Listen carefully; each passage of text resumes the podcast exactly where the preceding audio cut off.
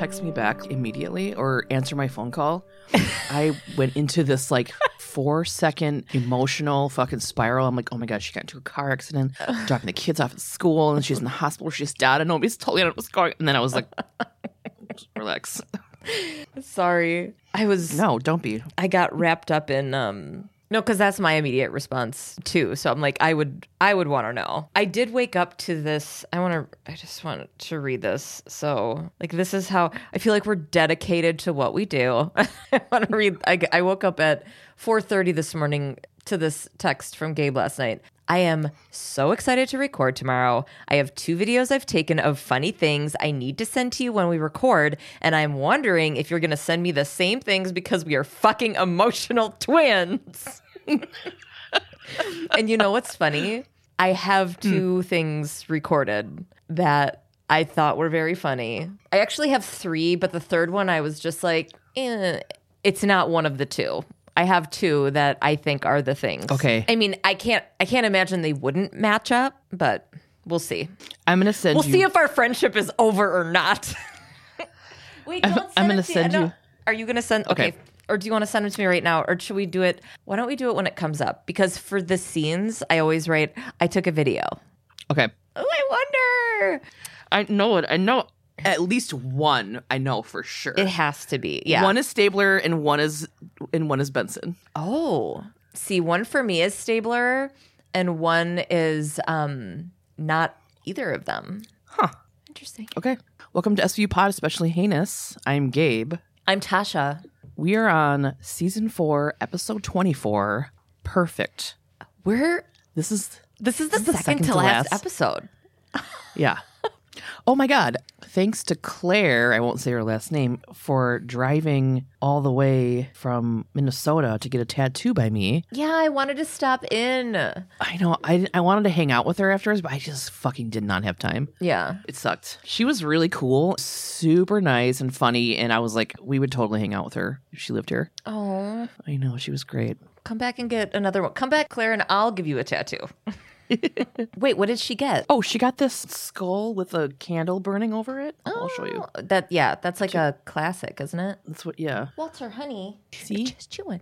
Oh, cute. Then she told me about this tattoo shop in Minneapolis, I think, called Bees. Like, like bee, like bumblebees, bees. Mm-hmm. And it's all like just fucking badass, awesome lady tattooers that work there. Oh. And I looked them up and I was like, oh my God, their shit is so awesome. And they're all cool. They're like hot girls, hot girl tattoo shop. Good for them. Yeah. I'm All sorry. right. I have to take Walter's fucking chewy. I'm sorry, buddy. I've got a you sweet little nugget. Come here. I know. You can have this when we're done, okay? John gets him these really like he's obsessed with these things. These uh dehydrated cheese bone things. Mm-hmm. They're really crunchy. Oh my god. So yesterday was our wedding anniversary. Nine years, so we're almost done. Just kidding. That was a, that was a f- straight fucking bite of a Louis C.K. joke from ten years ago. We went to the spa and had like a nice little spa day, and mm-hmm. went to Tornado for dinner. And I What'd you get? I got a Get the scallops. no, I got a fucking ribeye. I couldn't carry it with one hand. You know how like you carry a plate in one hand? You mm-hmm. need two hands. It was huge. Mm. It came out, it was bone in, almost like a tomahawk steak, but the bone was like a mm-hmm. little bit short. It was gigantic. And everyone commented on it. And I'm like, fuck you. Let me live. Tornado Room is so good. Their late night menu, the fucking scallops and that mm-hmm. steak sandwich, dude. Yeah. Fucking A. I hadn't been there for like 10 years or something. Mm. It's not even called Tornado Room anymore. What? They don't call it the tornado room. It's Uh, anybody who knows it calls it tornado room. Cyclone Cyclone Dormitory? Twister crawl space. no, it's um it's just tornado now, I guess. Keep calling it whatever Torna- Tornado Steakhouse. Yeah. Okay, whatever. which I know. I'm just like, no, Sorry. Sorry, it's always gonna be the tornado room to me. Sorry. Yeah. But yeah, so it's yeah, that was fucking deluge. Oh, their their French onion soup. I have had some shit French onion soup that tastes like dishwater. It was so good. You know what? I don't think I've I've had like French onions tasted French onion soup at like Country Cafe in some prairie or something.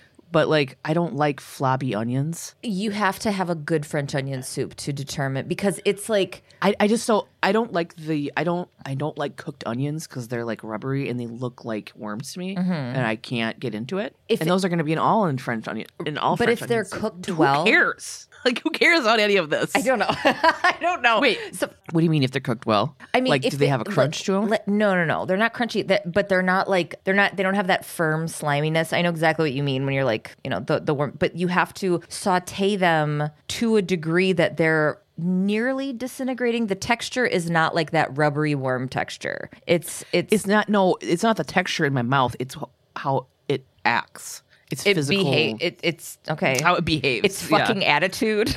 It's it's like I don't know. I just can't. it's like. Yeah, it's just like a worm. Um, yeah, you're gonna have to have good French onion soup because then there's like Gruyere cheese and like a big old crunchy thing on top. I mean, I do like the cheese and the cr- and the bread that you're like dipping with the it. br- so so what you're really doing is you're creating a base. The onions are just to create a base for the broth, which is it just adds this insane flavor. It's not about having like a pile of onions. so then, could you take the onions out after you've made the base? Yeah, you could. Yeah, Oh, you don't. It's why don't like, you make? Why don't you invite me over and, and make me the perfect French onion soup? I I could do that. Yeah, it's I know it's you the could. same as making like a really good roux. You know, like you have Mm-hmm. to like cook it at the right temperature for the l- Stir the right amount. you ha- yeah. like uh, when you think that you've cooked the onions long enough, you haven't. You need to cook them longer. Like you need to do it. Yeah, it's That's what I say when people put want to put Parmesan cheese on my Mm-hmm. stuff. They're like, "Tell me how much you want. When do you want me to stop?" And I'm like, And you're "If like, think "When it's do you too get much, off work?" Not. yeah. How many bricks you got? all right. Let's fucking. or it's like the same the same thing with garlic. The recipe is like two cloves of garlic, and I'm like, so seven then. Okay, Yeah, yeah. same. Oh no, that uh, John was just saying it the other day. Oh, when we were because we were at the spa and we got lunch there and we ordered a Caesar salad and he's like, mm, "It's not like your Caesar dressing," and I'm like, "No shit, it ain't," because they probably use a normal amount of garlic. And he's like, "I like when the garlic feels like it's biting you in your mouth." Yeah, That's- you make a killer fucking Caesar Thank you. dressing. Okay, it's, we're, we're ten minutes in. Okay, Oh my god. Opening scene: a squad car pulls up with the lights on. Officers get out and they're going over and they talk to this shop owner outside of his store. He's out of breath and like nearly crying. to a degree. At first, he the fucking cop comes up to this guy and he's like, "What happened?" And the guy's like, "He robbed me." And the cop's like, "Okay, okay, fucking calm down." And I'm like, the guy wasn't even freaking out. He wasn't. He, I mean, he kind of got a little teary, but he wasn't like, I thought he was like, "I've been shot." He went over there, or or he said he'd been shot. "Did he?" That's I think he said, "I heard a shot." Oh, I heard a shot. Yeah, I heard a shot. He went over there, but two other cops have already ran after the dude and caught up with him. Mm-hmm. Shots are heard. The officers that were talking to that guy run over and where the other cops are, and they have the suspect in handcuffs and stuff. They're all walking back to the squad cars when one officer finds a girl slumped on the side of the brick wall. She's been shot in the head. She's covered in a blanket and has like red ribbons in her hair, and she looks really young. Mm-hmm. Benson and Stabler are now at the crime scene. Stabler is confused as to why they've been called to assist with an officer involved shooting. They thought that it was the officers that did it. They see Lieutenant Tucker, aka Fucker from IAB. Tucker shows them You the victim fucking got him, got a bitch. Eat this dick. Lieutenant Fucker. You sexy old man. You're gonna be Lieutenant fucking Benson in a couple seasons. Uh, Tucker shows him the victim. It's a black female in her teens, possibly a runaway sleeping on the streets. Fucker thinks she was probably trafficked and abused because she had a bunch of burn marks on her arms. And then they show him, and you're like, oh no. but also because of the nice blanket and the bows in her hair and everything, Mm-hmm. he's like, this isn't your average child experiencing homelessness. Yeah. There's something else to this person's story. Benson and Stabler are like, fuck this. We're, this isn't us. You want to give it to SVU so it doesn't look like an officer involved shooting. Like you want to cover your ass. Yeah. And Tucker's like, no, that's it's not that. SVU is like really good at dealing with parents and all that. Benny and Stabs are like, nope, and start walking off. Tucker follows them and says that they want things to look clean from the start, and the girl was abused. Finally, Tucker's like, I need a favor. Mm. Benson and Stabler stop in their tracks, turn around pissed, and Benny's like, all the times you jammed us up for shit, now you want to play nice? You got a set of balls on you for asking for anything. A Set of balls that I'm going to see someday, but right now I'm not aware of it. Yeah. Why don't but you pull out those like, balls and show me what kind of balls you got? Let's weigh them. Put them in my hands. Put them on my kitchen scale. We'll get a bowl, and then I'll tarot that out and put it on again, and it'll get the correct Grams or ounces. Are we role playing? Is it grams or ounces? You tell me. Are we in Britain? What's going on? Stabes has a locked jaw this entire fucking episode. And he's like, mm-hmm. if we find out a cop shot that girl, you expect us to keep it quiet? Yeah. Tucker just, that last line that he delivered in that scene, he mm-hmm. just wanted to make sure that we don't forget that these are television police. Mm-hmm. And I, I have not seen this episode in 20 years. And as soon as he started, he goes, You don't want to do it for me? And I, to myself in my kitchen, went, Fine, do it for her. And he went, Fine, do it for her.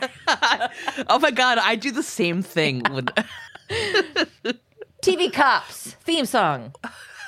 That's so funny. I'm trying to think of times where I've been like, but it was drugs. It was drugs. You're like, "Ah, do it for her.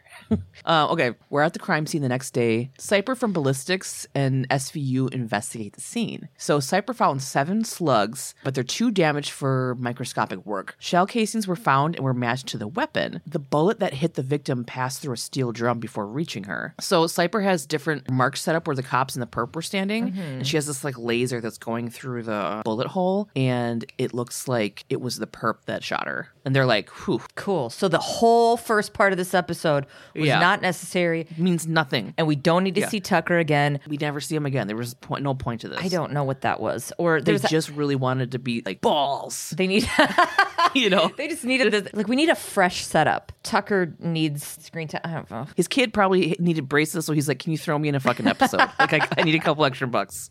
Now we're at the ME's office. Corner Warner says that the victim was already dead for like four or five hours when she was shot. And I'm like, bye, Tucker. Never mind. Bye. Yeah, The girl's body was still warm on the scene, but it was beginning to rigor by the time she got to the ME office, which didn't track for me. I know. Still warm after four hours in the cold. Like they're all wearing coats outside. You know what I mean? I don't know. Yeah. Corner Warner also said the victim looked to have not have been bathed in weeks. She gives Benny the mm. girl's personal effects, some discount clothes, and a necklace and an infinity symbol on a chain. Mm-hmm. I was like, "No."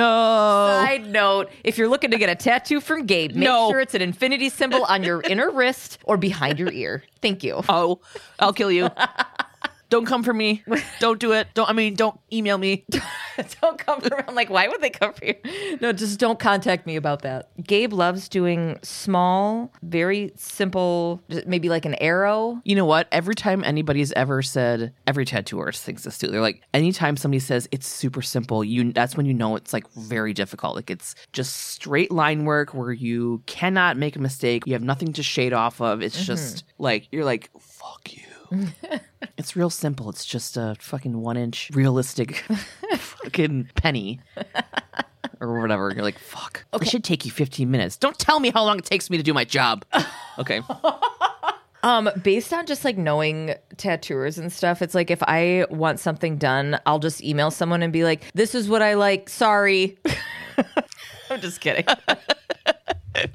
I almost feel like that's what I should do. But yeah, any yeah. I mean, I don't give. It's just you know how like when you're doing something all the time, uh-huh. like you hear the same things all the time, and some people get like really annoyed and kind of bitch at people that do that. But it's like these people aren't in the industry or whatever the fuck you call it. Like they're not. They don't tattoo every day. They don't know all the stuff, so you can't really like blame them. Mm-hmm. Just because I have to say seventy times a day, it's too small. it's too small. Yeah. It's too small. The lines won't blob together. It's too small. Doesn't you know? But also the shit- but they don't know that. You know, It's just They it's don't know. too bad that people don't like you see shit on Pinterest, you know, and people are like, "Oh, well, this is a tattoo on Pinterest," and it's like, yeah, or it's you know something that somebody put on there to look like it's a whatever. It's like when I used to do cakes and shit, people would be like, Mm-hmm. "Can you do this cake that I saw on TV that obviously costs like twenty five hundred dollars for six hundred dollars?" And I'd be like, "No, I can't." And Mm-hmm. Yeah. be like, "Well, this other place can," and I'm like, "Okay, well, good luck to that being what you wanted when it shows up that day, but I can't do that for that price." Yeah. Like it's just you know Yeah, I love that. Like, well, down the street they do it. But I'm like, well, why, are, why are you here then? Go down the street. Right. And then I'll see you later. And I have to cover it up. no, oh, I'm joking. My shit's cover upable, so. Okay. Cover upable. so infinity symbol. Fuck them. okay. So what the detectives originally thought were burns on this girl are actually cockroach bites, and they happened when she was alive. Mm. In my notes, I wrote Stabe's face. Ha ha. I don't know what is, I don't know what I meant by that, but I think he probably He was, was like. he was behind there doing this like yeah you're right about the tight jaw thing Corner Warner tells them that the bites wouldn't swell if it had happened after she died, and cockroaches don't bite unless someone isn't moving. So she was either restrained when she was bit, or she was so sick she couldn't move. Mm-hmm. Ugh. In the precinct, the squad's going over everything, okay? This girl was held captive somewhere really icky and then dumped at the scene. The blanket and hair ribbons could be a sign that whoever left her there cared for her in some way or another. Munch gets off the phone and has a positive ID for the Vic, Samantha Tassler. She disappeared from Pennsylvania around eight months ago. They all remember her and working on her disappearance. Like, I didn't go off on this really, but they were like, Samantha Tassler. And somebody goes, Oh my God, from Philly. And then Toots is like, Um, actually from 4th Street and 26th. Uh, they deal with insane cases every single day. And they're like, I know. Here's a girl from Dude. months ago that we fucking remember. yeah oh my god when they find jessica and they're like that girl looks kind of familiar and they're like 50 feet away and they're like that's the girl that went missing in michigan what Meanwhile, there's do you guys like sit in a do you guys like sit in a bath in, a, in the bathtub at night and like go over all the cop things that are happening in the world they're like that guy from Cool Runnings that's just like watching track video over and over. i don't remember You don't. What's his name? Everybody else like goes out, and he's it's it's like the leader guy, the one who was like, "Oh, we got to be like the Swiss." Ein I've zwei. seen that movie a long time. That was a good movie. John Candy, man. Mm. I remember where I was when John Candy died. Like that's how influential he was. Mm-hmm. Yeah. Our librarian was reading a book to us, and I was in elementary school. And the secretary lady came in and she goes, Hey, John Candy just died. And I was like, oh, Then also, I'm like, We're in like fourth grade. Like, what are you doing in here? This um has nothing to do with. Well, it reminded me of it because John Candy was funny and so was Chris Farley. But I remember where I was when Princess Diana died because I was watching. I was watching Saturday Night Live. Yeah. And Chris Farley was on and he was being funny, and it cut to being like breaking news. Mm-hmm. And I was like, "Get out of here! Chris Farley is on. I, don't, I don't care about the monarchy or whatever." I also remember where I was when Chris Farley died. And everybody at my school, people wore black and shit the next day. My sister met my, my older sister met Chris Farley. You told me she worked at the movie theater. Oh yeah, that's right. I met his mom once. I went to his grave. I saw it. Yeah. Is it in Madison? I would guess. Yeah. It's weird I haven't been there. Okay. Wh- what are we doing? Okay. Uh oh yeah, so they knew who this girl was. It's just a photo match at this point, so I'm not sure if they're about to re traumatize her parents who are coming in by letting them know their daughter is dead or telling them that she's dead and it's not her. I guess we're Yeah. going to see. It can go either way with these guys. Like, holy shit, your daughter's dead. And she was also not a college student, but a sex worker. And they're like, what? Right. Yeah. She had whole foods in her stomach, so she wasn't a sex worker. And you're like, what? She had quinoa in her stomach, so she doesn't do blowjobs for a couple bucks. What? You know, it's they've seen it all. Now Samantha's parents are in the precinct. They're holding hands and they're being like super supportive of each other, physically leaning on one another. I can't imagine. They're talking to Benny and Stabes in this interview mm-hmm. room. Okay, so dad has been in a bunch of stuff, including the show Power. It's that show that 50 Cent produced or whatever. Hmm, I don't know. But it was huge. I've been meaning to watch it. He was on House of Cards, Law and Order Regular, and a ton of other recognizable stuff. Mom is also crushing it with roles in Only Murders in the Building, Manifest, The Blacklist, Damages, 30 Rock, The Blind Side, Black Snake Moan, The Butler, ton, ton, ton, ton, ton. And this is Yeah, she the looks really familiar. Yes, this is the second of four SVU appearances for her. Hmm. Dad tells the detectives that Samantha was supposed to be given a ride home from a friend's older brother one night and she never got home. And I'm like, where's the older brother? I got real Gabe this episode. I was making awful predictions. I love how like I was I was just listening to the last episode that came out whenever, mm-hmm. and you were like, "You're so good at this," on the last and then couple and then now you're like, "I'm totally gaming, making terrible." Stabes gives them the bag of Samantha's things and they don't recognize any of it. Here I go. OMG, is it not Samantha? Did they prep them with a maybe this is your daughter at least? Oh, God. They don't even recognize the necklace with the infinity, the "He who shall not be named" sign. Yeah. Now we're in the crime scene lab. Munch and Toot speak with the lab tech about the necklace. So this necklace is solid platinum. The lab guy is surprised Samantha had it while living on the streets and didn't sell it for food or something. It's handmade And there's some kind of coating on it called rhodium or something that makes it shiny as hell. And it's like not been popular in this country for decades. Also, it has initials on it that link it to a jewelry shop in the village owned by Ross St. Clair. And I was hoping we were going to see uh, John DeMunch. John DeMunch, but Well, and this necklace, based on these stats he's giving, this necklace is worth almost a thousand dollars. He tells them, and they're like, Jesus. And also, I'm like, what a basic ass necklace to get handmade. yeah, maybe that was like a really big deal back then. I don't know. I mean, there's a reason why it's so popular. It had to start somewhere. Me, I, I think I actually wrote about this. I'm like, did SVU start the infinity trend? Because if it did, we're done with this podcast. We're done. Okay, they go over to Ross St. Clair, this jewelry maker, right? They're outside talking to this guy. This is actor Brian Reddy. This guy, again, is in a ton of stuff. And my favorite is a short that I had to take a break and watch. It's called Farm Sluts. Okay. Oh, I yes. I watched it on YouTube. It's 17 minutes and hilarious. I don't love that Farm Sluts is in my search history now, but it's worth it. It is the first Oh, thing that came mine now, too. Because I was like, oh my god, what's gonna come up when I put Farm Sluts in there? Chris Parnell is the lead. He gets fired from his office job for accidentally opening animal porn and has to move back in with his parents, and they keep catching him trying to kill himself. But every time he does, he fucks it up. And when they catch him, it looks like he's Wait, doing Chris some Parnell? Yeah, yeah, yeah. Oh my God. When they walk in, it looks like he's just doing some kink shit instead. it's a great. It's great. Um, but yeah, he's in it. He plays his dad, and he does a really good like "Oh, disappointed in you dad face. This guy is Ross St. Clair. He doesn't recognize Samantha from the photo that they show him, but he does recognize the necklace. And he's like, I don't get a lot of teenagers in my store. My jewelry is too expensive. Mm-hmm. He asks if something happened to the girl that was wearing the necklace, and Benson goes, Actually, she's dead. And this guy literally goes, Jeez. That's that's I took Yeah. here. That's I took a video of. That was one of my Oh, things. I laughed yeah. so hard. Jeez. Actually,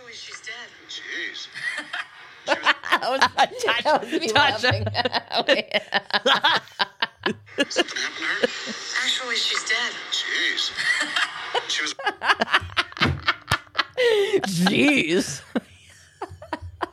So this necklace, he says, was made for Garrett Lang. He's a regular customer. It was 800 bucks. Ross said that Garrett came in and paid for 100 of these necklaces be made and he paid upfront. Mm-hmm. That's a shit ton of money. Yep. Dude also left him a stack of business cards to hand out to his better paying customers. In the Lang Foy Clinic, Ashton Kutcher slash Topher, Topher Grace mashup. Oh my god.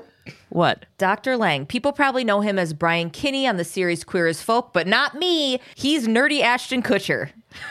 I wrote Ashton Kutcher slash Topher Grace mashup. Mm-hmm. Look at their faces side by side in the in the cast of the 70s show, and you're like, yes. Yes. Okay. Yeah. AKA his name is Lang. Yeah. He tells Benson Stabler that he gives the necklace to all of his patients. I'm sorry, $800 necklace to all of your patients? That's fucking insane. Right. They're like, what do you do? Who are you? What do you do that you can do this? Lang then asks Stabler how old he is. He's like early 40s, right? And Stabler's like, actually late 30s. Why? And then I'm like, oh my God, what? Late 30s? Stabler's always like 45 to me or mm-hmm. 50. Yeah. You know what I mean? Yeah. I have done nothing with my life. you know what I mean? Okay. We're doing this. Yeah. Yeah. I'm like, geez. Jeez. Lang starts talking about stamina with aging, etc. Lang treats his patient with HGH, which is human growth hormone, mm-hmm. and testosterone. Lang doesn't treat kids, nor does he recognize Samantha. Then Benson's like, "Well, what about Dr. Foy? Does he do kids?" Hold on. yeah. Hold on. Hold on. Uh, Yeah, not not not that. Benson asks about Dr. Foy, and if he treats kids, he laughs. He's like, "There is no Foy. Foy means fountain of youth." Duh. I hate this fucking piece of shit. They tell him that Samantha was found dead and she was wearing the necklace. Also, in this fucking place, there's this like ginormous infinity sign hanging from the ceiling. Oh, I hated Yeah. it. They want a list of all the patients, but he's obviously not going to give them to him. Yeah, so he's like, okay, well, I don't treat kids, and this is a kid that you found. So maybe somebody that I did treat gave it to her, but I'm not going to give you any information on them. Right. Pupe. In the precinct, they're reviewing all the information they've got on Lang. He was a high achieving academic, Stanford, Yale fellowships, etc., mm-hmm. and had a high achieving career before he opened up the clinic. He's got big old creds. He mm-hmm. believes that hormones can reverse the aging process. Okay, this is where I gaped out. I'm like, OMG, he's harvesting stem cells. Wait, right? He's using women to grow fetuses to harvest the hormones. OMG, I am dead on or way the fuck off. Is that even how it works? Anyway, Toots hates the fringe edges of medicine, whereas Munch is kind of into it. And he's like, I would take some shit to add lean muscle to what you lovingly call my bony ass. like, you've been carrying that around for a while, haven't you, Munch? Because Toots said that a while ago. He's like, I'm gonna, Right.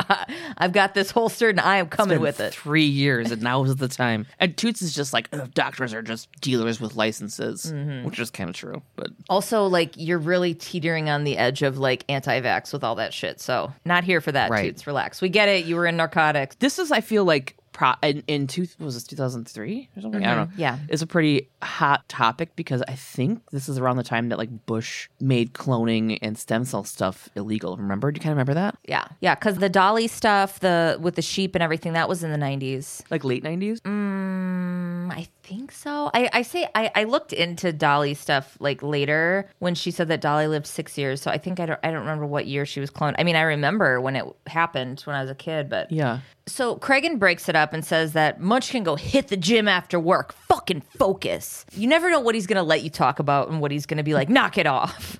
Yeah. At this point, Stabler's like, you know what? I, I really love the kids. And Craig Cragen's like, go do some push ups. We don't have time for this. you could have your kids on your own time, which doesn't exist. I'm glad I added that to the joke. I'm glad. I'm glad you did because mine failed. Yeah, mine uh, mine elevated it a lot. I added a lot of humor to that moment. Kath and the twins comes in. Cragen's like, get the fuck out of here. We're copping. Okay, let's just go. Let's Twins at this point.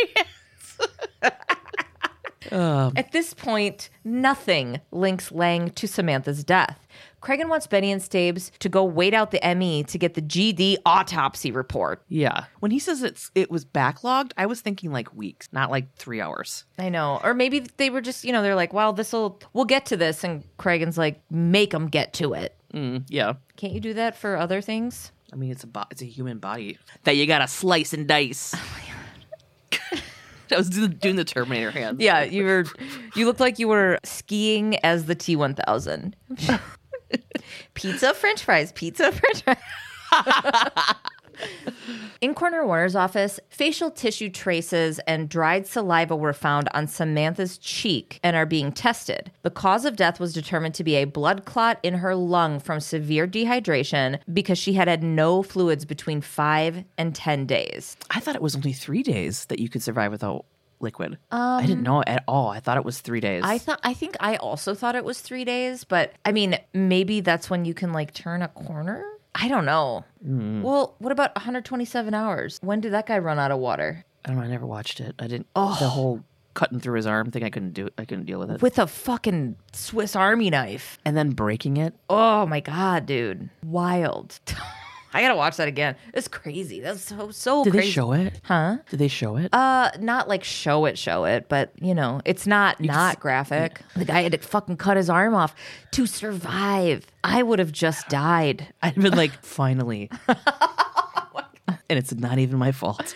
Corner Warner examined Samantha's reproductive system and found 12 eggs had been released at the same time, which would only happen with IVF. She was also carrying an eight week old fetus. OMG, she's 14. I know. What the fuck? Am I right? Am I right though? No, that was what I said. Holy shit, am I right? Is what I wrote in my notes Yes. because I'm like, oh my God, is this guy harvesting stem cell? Is this what he's doing? I thought that I fucking nailed it. I didn't. Back at the precinct, Benson and Stabler are walking and talking with Cabot. Benny and Stabes think Lang had something to do with Samantha's death based on the pregnancy and number of eggs released. He's a fucking infertility specialist for Cry Eye. Like that's they got shit Right. to do. One has something to do with the other. Right. Cabot needs a direct link from Lang to Samantha, or she can't get shit from a judge to subpoena his records. Ugh. They don't even have proof that Samantha even knew Lang at all. They have mm-hmm. nothing. Yeah, but that's why I'm like, he's an infertility specialist. I know, and she's got fucking like, like- 90 eggs. She's got Yeah. fucking caviar floating There's a lot her. of like. there's a. Um, Spread it all over a Bellini. Jesus. Not a Bellini. There's a What lot of uh, a Bellini's a drink. What is? What are those called? Those mini pancakes? crackers no, and the min- some Triscuits. mini pancake for caviar. Get those eggs on my Ritz. What is it? Tiny pa- Uh, it's called. Oh, it is called a Bellini. Okay. Anyways, she fuck. I had something I was gonna say and I forgot because we were talking about fucking Bellinis. She didn't know. Uh, there was no proof that they knew each other at this point. Yeah, There was no- There's a lot of. There's a ton of coincidences in this. Yeah. you know what I mean. And they and and all of the detectives seem to recognize it. Usually they're like, "Come on, isn't this enough, Cabot?" But all of them are kind of like, "Yeah, this doesn't really get us anywhere yet. This doesn't really get us any." They say that a bunch throughout this whole episode. yeah, Cabot tells them that a judge won't let them get the patient list, but they can get IRS records, phone lists, and financial records. in the precinct, the squad's reviewing Lang's records. Lang doesn't have any phones in his name, which is really weird. He has a lot of money and he owns a lot of real estate. One property is being filed as a charity, Foundation for Knowledge Expansion. It's a nonprofit knowledge enrichment program for young women at risk. I'm like, okay. Ooh, they should go there. Yeah. Benson says, I wonder if he's enriching these girls like he did Samantha. And I was like, ooh, good one, Benson. Got him. She looked around. She's like, um, "Right?" And they're like, "Yeah." She's like, do that thing with her tongue, like, right, you guys. So now we're at the Foundation for Knowledge Expansion. Benson and Stabler are doing a stakeout at the entrance to the building. There's a bunch. I thought you said What? st- Benson and Stabler are doing a stank out outside the building. There's a bunch of fucking girls that are going in there. It's a big old brownstone. Benson says they don't look like typical at risk teens, but like whatever. You don't have to. You can be at risk and whatever. But yeah, I know what she's saying. right, right, yeah. They don't all Benson look like fucking Stephanie Tanner's friend Gigi. Remember? Yeah, I do. And and they're all like well dressed and they look taken care of. They have like uniforms on or something. Mm-hmm. Benson recog- from 50 feet away, Benson recognizes one girl named Jessica Morris. She's like, "Oh my god, is that that girl that went missing around the same time as Samantha did?" They're like, "What the fuck is going on?" and hop out of the car to knock on the door. And I was like, "There's no fucking way." Mm-hmm. Because Benson was like, "If she dyed her hair brown, it'd be an actual match." I'm like, "You don't recognize this person." She's like, if she was a little no bit way. younger, she dyed her hair brown. She, she listed off a bunch of shit. This older woman answers the door. Why did I write? What's her Facebook? This is actor Barbara Barrie. She has Oh, I wrote. I wrote. What's her face? And, and it autocorrected to mm-hmm. book. This is actor Barbara Barrie. She has 120 acting credits, so you've definitely seen her in something. Mm-hmm. Yeah. The one thing that stood out, she had a huge role in Suddenly Susan. She played Nana. And I was like, "Ugh, I used to love that show. And then I was like, I probably didn't. I just watched any sitcom that was on in the 90s. Yeah. Suddenly, Susan. Is that this song? I think you're making that up, but maybe I'm wrong. I think I am. Suddenly, Suddenly, Susan. No, yeah, you're singing Isn't She's She Lovely? walking down the road. Oh, I am. I am. Isn't she wonderful? Suddenly, Susan. I just woke up Danny from singing that. It's just every sitcom is just sung to the tune of Isn't She Lovely? Step by step, the family is a blended group. There's a guy that lives in a van. Okay. The Fresh Prince of Bel Air. He moves to Bel Air because his mom was worried about him. this lady is this lady is shut up this lady is i gotta hold on let me do this the Shut lady up, is all shut up. shut up just shut up shut up ooh woo. it was so bad Yeah. okay okay let me do this I- i gotta not go into it half laughing 'cause Okay. then you'll yell at me Yeah. because you're a bitch Yeah. Just ask my neighbor. Join the Patreon. i love how everybody was like fuck that old bitch. I know, me too. I really needed the support. yeah Oh my god, I John listened to it and he's like, I already mm-hmm. know this story, but I'm going to listen to it cuz there's a bunch of stuff that I said that I didn't say when I told him. No spoilers, but the thing that I said at the end of my conversation with her, he goes, oh, "I didn't know you said that." And I'm like, "I did." the dying husband thing No, when I said You didn't say that to her. No. no, I didn't say that to her. No, when when I said um when I said uh, fuck you, you Karen ass bitch. he goes, "You said that?" I'm like, "I yelled it." God, was he like, oh, I'm embarrassed but turned on? Um, he he likes it. Yeah. The lady is super confused because she didn't call the police and doesn't know why they're there. Mm-hmm. Benson and Stabler just bust in. And they're like, We're looking for Jessica Morris. She's like, I don't know who that is. Benson and Stabler walk into a room and see a bunch of girls at desks. They don't even look at them or anything. It was like so nothing weird. is going on. Yeah. Yeah. They're like acting like nothing is going on and, and acting like the lady isn't yelling. Mm-hmm. It was super creepy. This woman says that the building is her school and she is a licensed teacher. This woman is Paula Haggerty. She finds the girls on the street and brings them there to like give them food and teach them and blah blah blah. Benson places Paula under arrest and finds an infinity symbol tattooed, aka crudely drawn on with a fucking sharpie, by the way. Yeah. On her wrist. We just believe in the infinite potential of these girls. Yeah. She also has it as a tramp stamp. Yeah. and then I wrote, "Oh my, oh my fucking god! If this episode is what ushered in everyone wanting infinity sign tattoos, I'm going to, I'm going to go into the middle of the road and light myself on fire." As they're leaving, Stabler stops the girl they recognize from the missing posters. He tells her he knows she's Jessica. She's like, My name is Marjorie. And she's like really creepy about it. Mm-hmm. In the precinct, Paula and her lawyer are in an interview room with Benson, Stabler, and Cragen. Lawyer Quentin, this woman, She's a babe, by oh the way. my god, very gorge. I tried not to focus on it mm-hmm. too hard, but she is undeniably just gorge. Yeah. she was in Mulholland Drive, which is a good movie, mm-hmm. but also yeah, just like so pretty, like really pretty. Like super pretty. She's like so pretty. So you admit it. You think you're really pretty.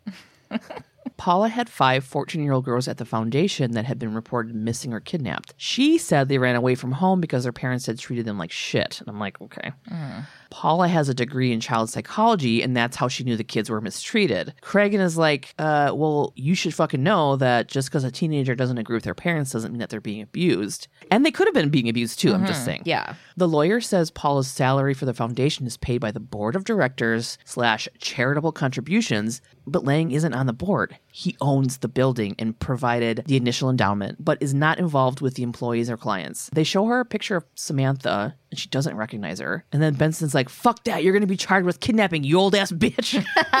In the other interview room, Stabler's with Jessica, aka Marjorie or whatever. Jessica's parents are on their way to get her, but she's pissed and is like, I told you, I'm not fucking Jessica, I'm Marjorie. Like, why pick that name, by the way? Yeah, I don't know. I mean, somebody must have given her that name. But yeah, she demands that her name is Marjorie Maddox. And he shows her her own photo and is like, dude, we both know that this is you. Also, I mm-hmm. can't believe Huang's not here for this. He shows up later, but in this moment, I'm like, where the fuck is Huang? This girl's obviously been like brainwashed a little bit, right? Right. I, I was wondering why Stabler was the one that was talking to Jessica the most. Mm-hmm. I was like, what are you? Well, he is a dad. So Stabler tells her how much her family misses her, and she starts crying a little bit. We think it's about her family, but she's actually upset because she thinks Paula's going to be worried about her and she belongs with Paula. And Stabes is like, dude, you're 14. And I'm like, pause. I don't believe you. I'm going to IMDb. This actor is Kimberly Brown. She was born November 16th, 1984. This episode was released May 9th, 2003. She's 18 and looks every fucking day of it. Cracked it. I cracked the case.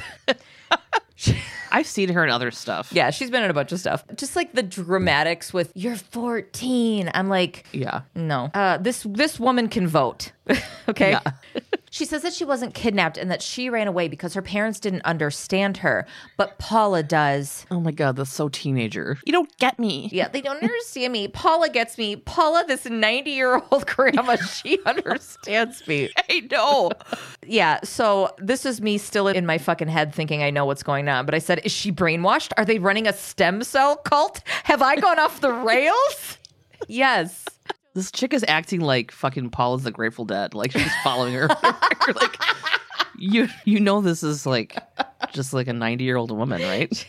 she's not doing 20 minute long sick riffs or whatever the fuck. God, that shit sucks. What? Grateful Dead? Just the Phish and the Grateful Dead, that jam band stuff, it There's, stresses me you know, out. I I like a little bit here and there. I can't get into Phish. I can't do that. But I've there's been some. I don't jam band stuff makes me very anxious. Yeah, no. I had a buddy try to show me some live Phish stuff, and I'm like, no. I thought they were the same, like they're like interchangeable. Oh, they're different bands. Grateful Dead and Phish. I mean, no, I mean I know they're different bands, but I thought they were like the exact same. Um, some might some might say that I I've liked some Grateful Dead stuff, but not uh, but I can't with the uh with Phish. I don't know. What was the uh you know in the movie or the show The Patient? Yeah. The how, Oh, how Kenny Kenny Chesney? Chesney. What was it called? The um barefoot something? I don't remember that. Yeah, the little like collection of the club that he's in or whatever. I was like, Kenny Chesney has a fucking barefoot nation. Barefoot Nation.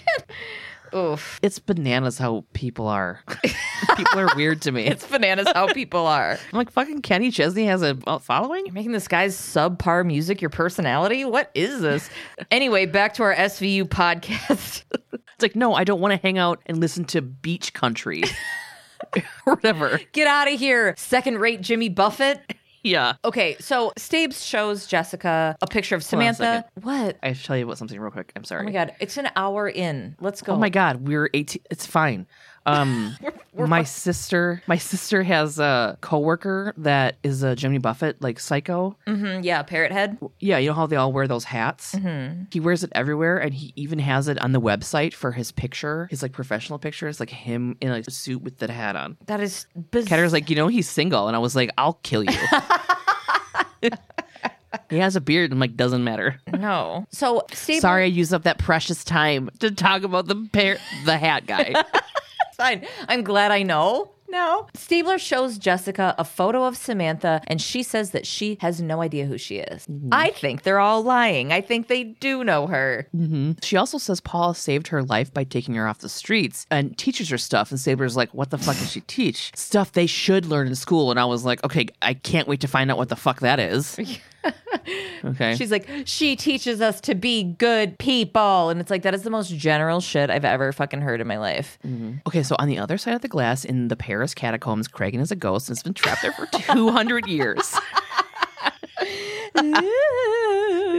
Cragen, Huang, Cabot, and Benson talk about all of this shit. The other girls found at the foundation were from Denver, Chicago, Omaha, and Detroit. All high profile missing persons cases because they're all from rich families, of course. I mean, that's why they're high profile. Mm-hmm. All the girls had similar backgrounds to Jessica. They all ran away, they weren't kidnapped, and they want to go back to Paula. Cabot asks if it's Stockholm Syndrome, but Huang says it's worse, that they've probably all been brainwashed. They're all totally devoted to Paula. And then Benson calls it a cult because all the girls have Mm-hmm. this infinity symbol necklace. And I'm like, oh my God, brainwashed a cult? I've almost got a bingo here. I was so invested in being You right were? when I was very wrong. This is so weird because this one I didn't care. I was like, it's Langdon, obviously. We just have to get to it, you know? I had just that brief moment of, oh my God, is this like a stem cell cult? And then I couldn't let it go because I was like, Yeah, you were just trying to figure out. Yeah. Like you knew it was Lang too. You just wanted to know what they were fuck they were doing. yeah, Yeah. I knew it was some crazy. Well, because it's in this kind of episode, you just find out the crazy details. It's like we're we we you're the first guy we meet, but we know it's fucking you, mm-hmm. and there's some weird,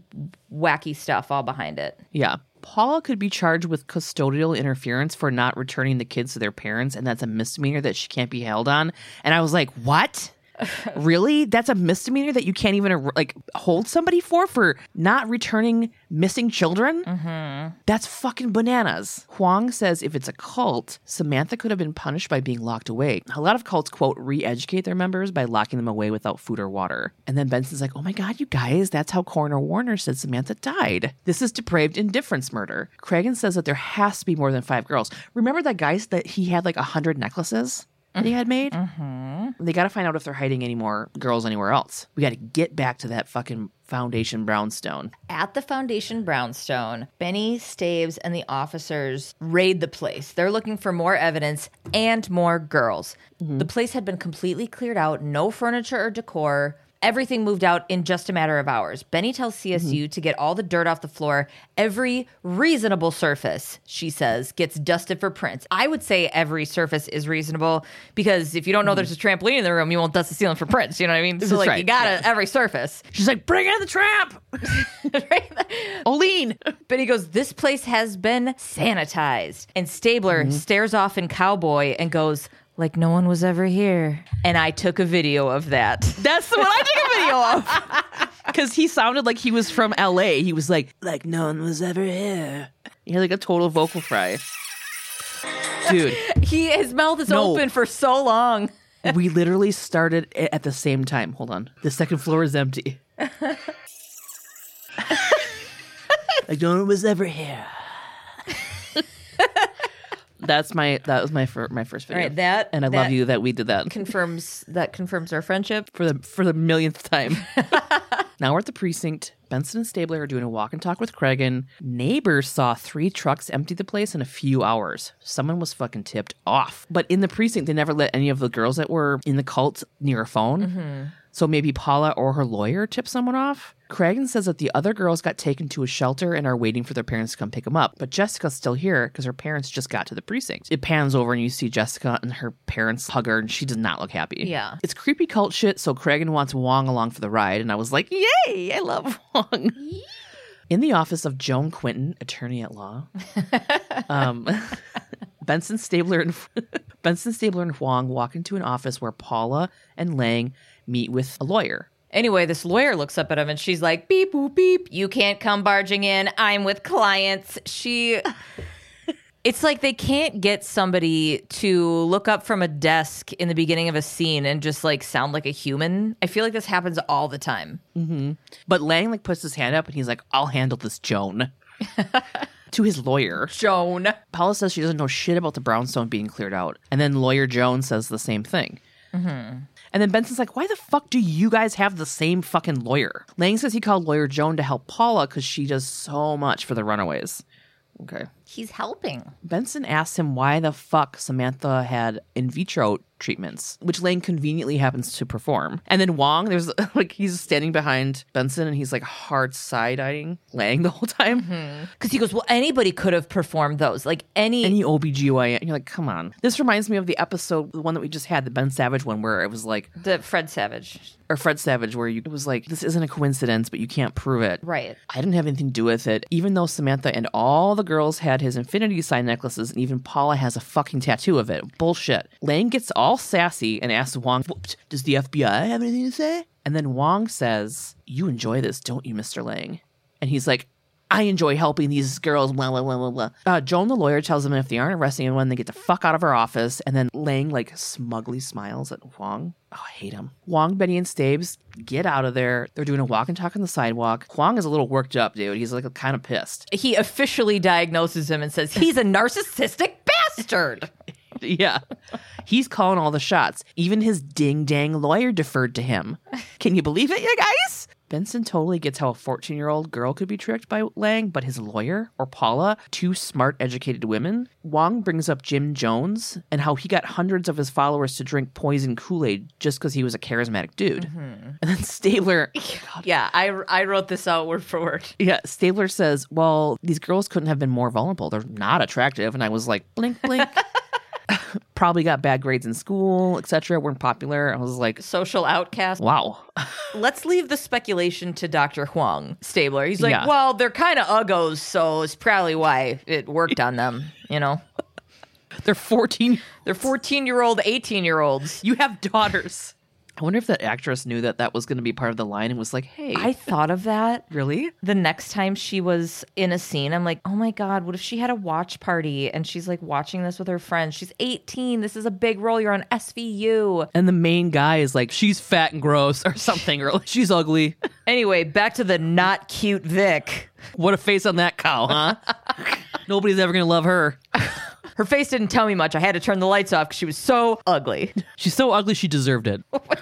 Okay. I can't believe we even noticed that she was missing. Who cares, right? Okay, so Huang says that the cult uses love bombing to get the girls to believe and then stay. They need to find out how the girls were targeted and taken to Paula. Love bombing. What's that about? Never heard of it. I didn't even go into the explanation of it. I I was know. like, we all know. I know. We all like all of us are familiar. We've all dated that guy. God, I lo- a good love bomb feels so good. So good. God, I remember. No, I can't. I don't have. It's yeah, I can. So when my ex and I broke up, like when we when you and I were hanging out, like when we first started hanging out, and my ex and I were mm-hmm. broken up, and then we got back together, I was like, I'm done for show, done with mm-hmm. this. And then didn't answer his calls. And then one day I did, and he called and he was like crying and said, ever, I remember calling, maybe he was calling you. I called somebody and I was like, oh my God, he said everything that I've been wanting him to see this entire time. this is so incredible. And then I fucking got sucked back in for like six years. Ugh. And then he tried to do it again, like when I left the last time, and I was like, I no, I'm almost thirty now, and I know what this is. And he was like, let's get therapy together. And you're like, wow, that's uh Interesting. Now, Benny and Stabes are talking to Samantha's parents. Benson tells them that it's possible that Samantha was starved to death and left in the alley. Oh my God. oh these poor parents. They're like, okay, first she said she was a runaway, now you're saying she like ugh, Yeah, she would like. Not only did you are you finding out that she's dead, but she was probably murdered as well and starved. So she was tortured. Mm-hmm. Stabler asked about the time of her disappearance. Were there any new routines or friends or anything like that? Mom says that she only had a few friends and they were bad influences. They smoked and drank, so Samantha did too. And I'm like, welcome to being 14. Mm-hmm. Her grades dropped, so mom and dad enrolled her in a tutoring program that aimed to help quote, kids realize their full potential. And then Benny fucking sticks her finger in dad's mouth and she's like, shut up. What did you just say? What did you say? Yeah. and he's like, uh, kids realize their full potential? Is that a thing? And we're all like, and Stabler's like, what's the name of that center? Fade to black. Boom, hit it. They're at Knowledge Builders. Benny and Staves are walking and talking with Miss Kandursky. I'm assuming the director. They ask if she recognizes Jessica, and she's like, Mm-mm. I know we hate her, but like I like loved the way she was like, I'm sorry, I don't like that fucking at. You know what I mean? I just thought she was kind of a bad bitch. She had um, Joan Cusack energy. She just seemed really confident or I something. liked her attitude. Yeah. Yeah. So- but we hate her. But we hate, yeah, we hate her. Even the actress, whoever she is. Yeah. So I hope she didn't get any more jobs after this. I hope she's dead, to be honest. She probably is. oh, she probably is just like any dog in a puppy calendar. oh, dude. Oh, I don't. Don't make me think about that all day. Oh my god, I gotta give Danny back. He's gonna die. Stop it. Okay. And I'll take. That was a quick turnaround. No, you won't. Yes, I will. Should I get another one? No, Gabe. Well, This morning, I was driving the kids to school, and Jacoby asked about Friendsgiving, and he was like, "Oh, who's coming?" And I'm naming people and stuff, and I was like, "Gabe's coming," and he goes, oh, "Is Danny coming?" Like Danny's a person, and I was like, Yeah. I'm sure that he is." And he's like, "Oh my god, I can't wait." I mean, it's fine. Gabe can come too, but like, I can't wait for Danny to come. I forgot about that potluck thing. I gotta look at the thing. Yeah. I wasn't trying to be a dick. I was just trying to like not do the emotional labor for you. When you're like, what should I bring? What should I da da da? And I'm like, just No, go because the, I click I on the thing. I because I did click on it on my phone and I couldn't see anything, so I didn't know what you were talking about, and I was like, I need to go on my computer and do it. I bet. Oh, I, I mean, I can do So it on I my phone, but there's a thing that says potluck, and then you can just sign up. And I didn't put any suggestions or anything. People just went under the categories. So, like, somebody there's a sides category, and somebody put in mashed potatoes, and then there's you know a dessert category, and somebody put in a peach crumble. Oh, and you have to type in what you're gonna bring. Yeah. Not- oh, I thought you were saying that there's stuff you're supposed to choose that you had. no, Like, there's yeah. and no, so that's why I was like, I don't see anything. No, so I mm-hmm. get it now. Okay, Oh my yeah. god, what should I bring? oh my god, should I just bring a um, bunch of su- sushi? Sushi? No. It's it's just, Chips? Just think Thanksgiving. You can do pies again if you want. Did I bring pies? D- didn't I forget the pies? Yeah, and then you paid somebody else to go get them. That's right. that sounds right. I can't do this. Being alive. It's- I can't. I brought you almonds when you were I brought you almonds in a Clarbrun. when was that? When you were going in, into labor and you're walking up and down the stairs, you're like, "Come here, bring me food." And I was panicking and I grabbed a sandwich you know what? bag. But that was pr- probably all I needed. no, you were mad about it. And then you told me to get the fuck off the stairs because you were going into contractions. Oh. Because you were like, "Walk the stairs with me," and I was like, "Okay." And then you're like, "Get the fuck off." The stairs." I don't remember that. I blacked out. And. John was like looking over at me, and I was like, "Ah, Yeah. all I have is almonds and Clarbrun." It's really. But I made I made it I made up for it when you actually gave birth because you were like bring food and I stopped at a place and brought like Oh my god! And you hand fed me food. the fucking French toast. Oh, I hadn't eaten in like I more think than John did that. Was he hand? No, he was eating it himself. No, that's right. Oh, that's he was sitting there eating it, telling you the crazy labor story, and I'm sitting Mm-hmm. there just like following this fork with my mouth because I'm starving. I had literally just been through the most intense physical thing I'd ever done in my life, and and you're like, Yeah. put that in her mouth. and you like had to tell him to feed me. Oh, that's right. And you had you just had like one little sheet covering all of your private parts. And I was like, this is so weird. It's two a.m. I was so, I must be lonely. Ah. Um, it was. It was uh god i'm there's this tiktoker that's popping up for me all the time now and it's it's just this blonde woman and she's like hey you guys i was thinking about um this song like baby it's 3 a.m I must be lonely. And then it cuts to her again, and she's like, No, I think it needs to be more like, Baby. It's like, Oh, like, Baby. It's 3 a.m. I must be lonely.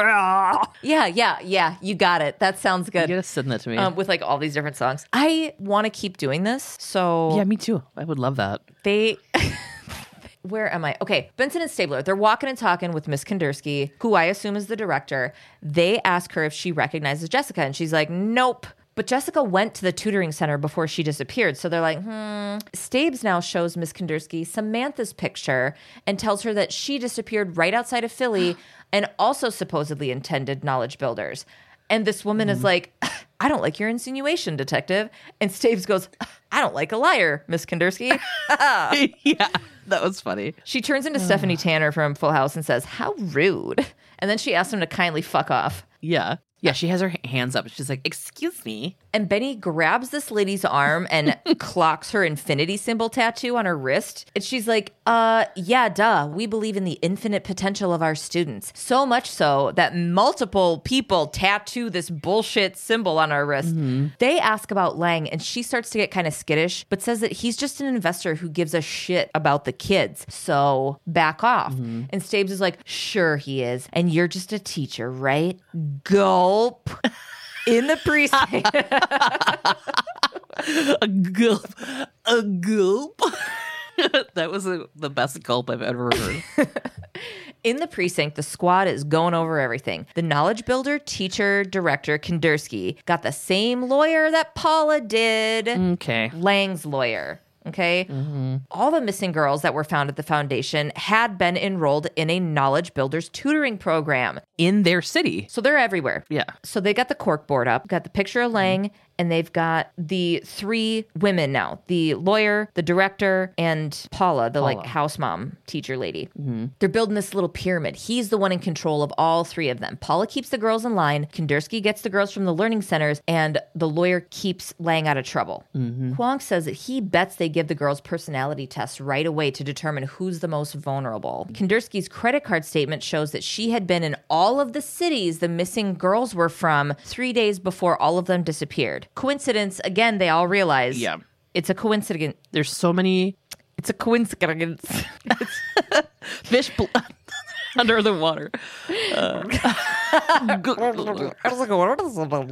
yeah, there's too many coincidences, and there, but there's no real proof for anything. Right. Yeah. All the other girls have been returned to their homes out of state at this point, so the only person that they have access to interview now is Jessica. At the Morse townhouse, Stabler's sitting outside with Jessica and he goes, Has anyone ever told you you're not that pretty? Like the whole time he's talking to her too, he's like trying to be like super chill. Like you can talk to me about stuff. I'm just a cool guy, you know. Don't be intimidated because I'm good looking. I know that's hard for you, uggos. Stabler asks Jessica about Paula. Jessica says she's the most wonderful person she's ever met.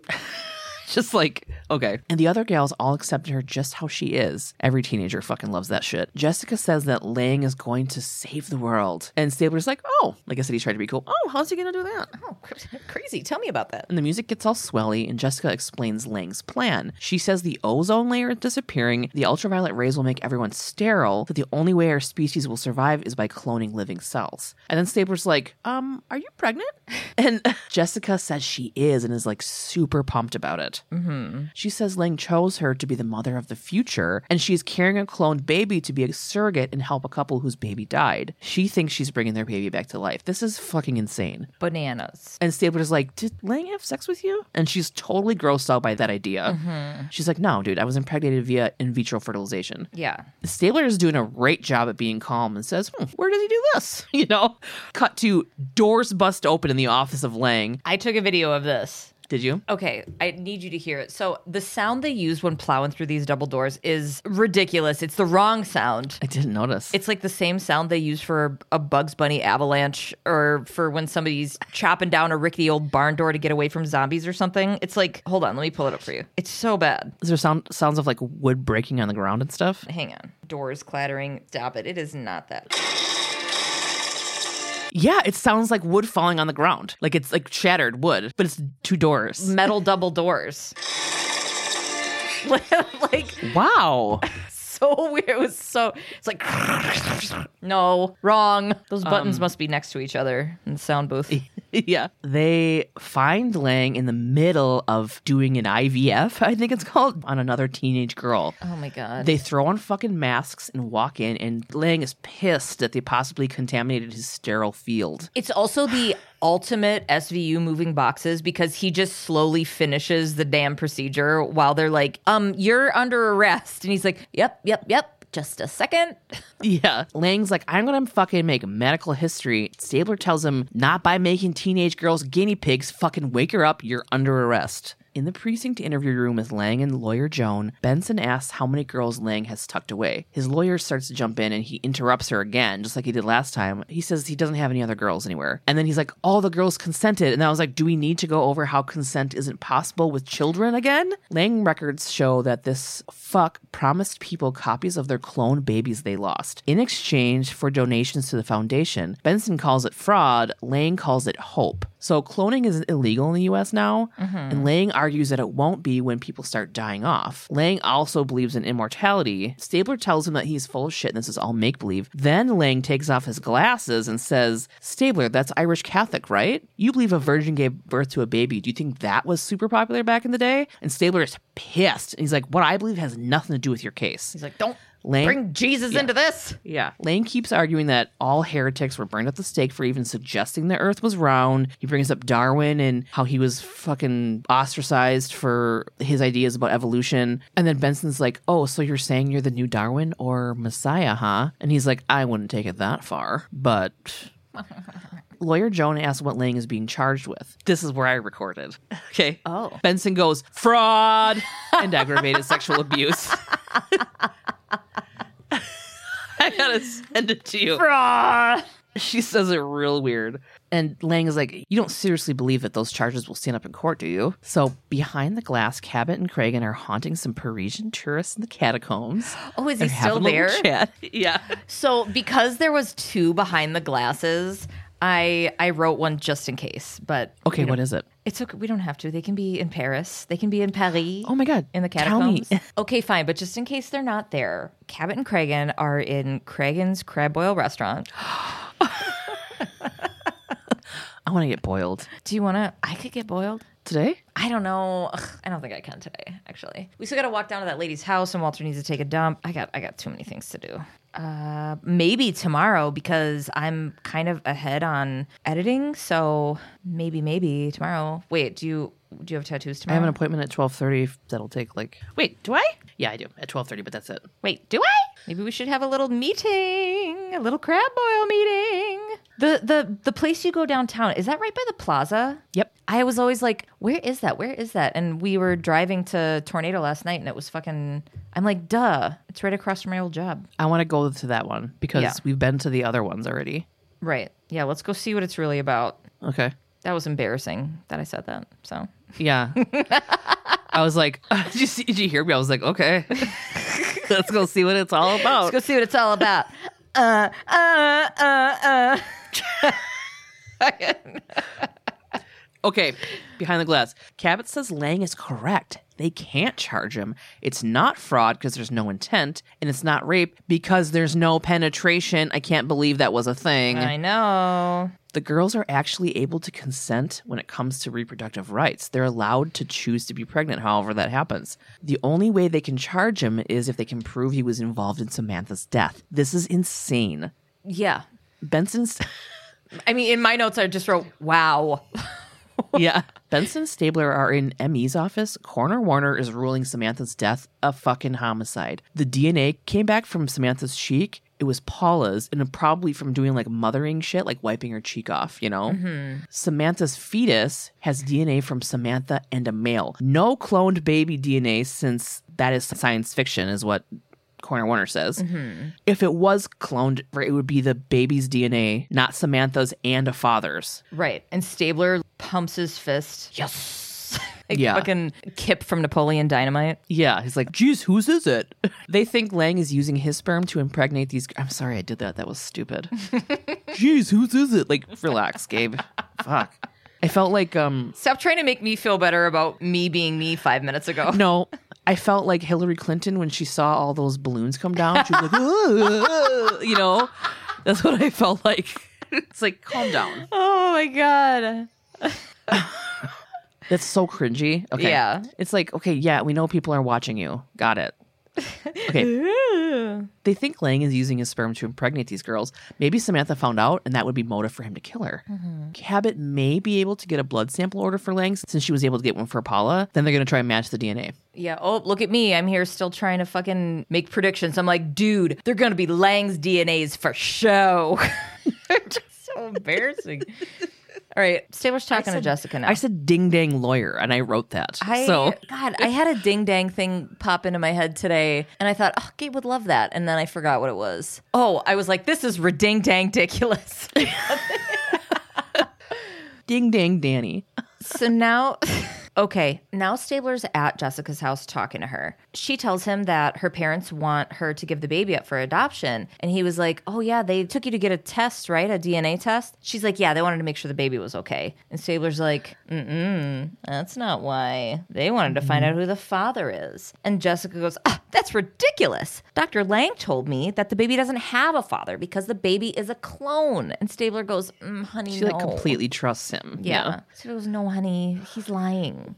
Lang is the father of the baby. He did the same thing to Samantha, and she does not believe it and spirals. Yeah. I mean, everything that She's she thought out. was true is Yeah. a lie. And then she just starts bawling and tells Stabes what happened. Jessica Yeah. says that it's her fault that Samantha's dead. Samantha told Jessica that Lang was a fake and she was going to report him to the police. So Jessica told Paula. Paula told Mm-hmm. Jessica that Samantha had to be reasoned with. Then one day, Paula took Samantha away in front of the girls and she never saw her again. This poor girl like thinks that a this is happening. This is just crazy, but she thinks that she's like got a cloned baby to help a family that lost a child, And you also know? that it's her fault that her friend's dead. I know. This 18 year old, 14 year old should not have to deal with that. Mm-hmm. At the trial, Jessica's on the stand and she's being questioned by Cabot. Jessica tells the court about Paula taking Samantha. She said that she put her in an empty room with no chair, no bed, no toilet, just a fucking bucket. And after that, mm. she never saw Samantha again and didn't even know she was dead until the detectives came.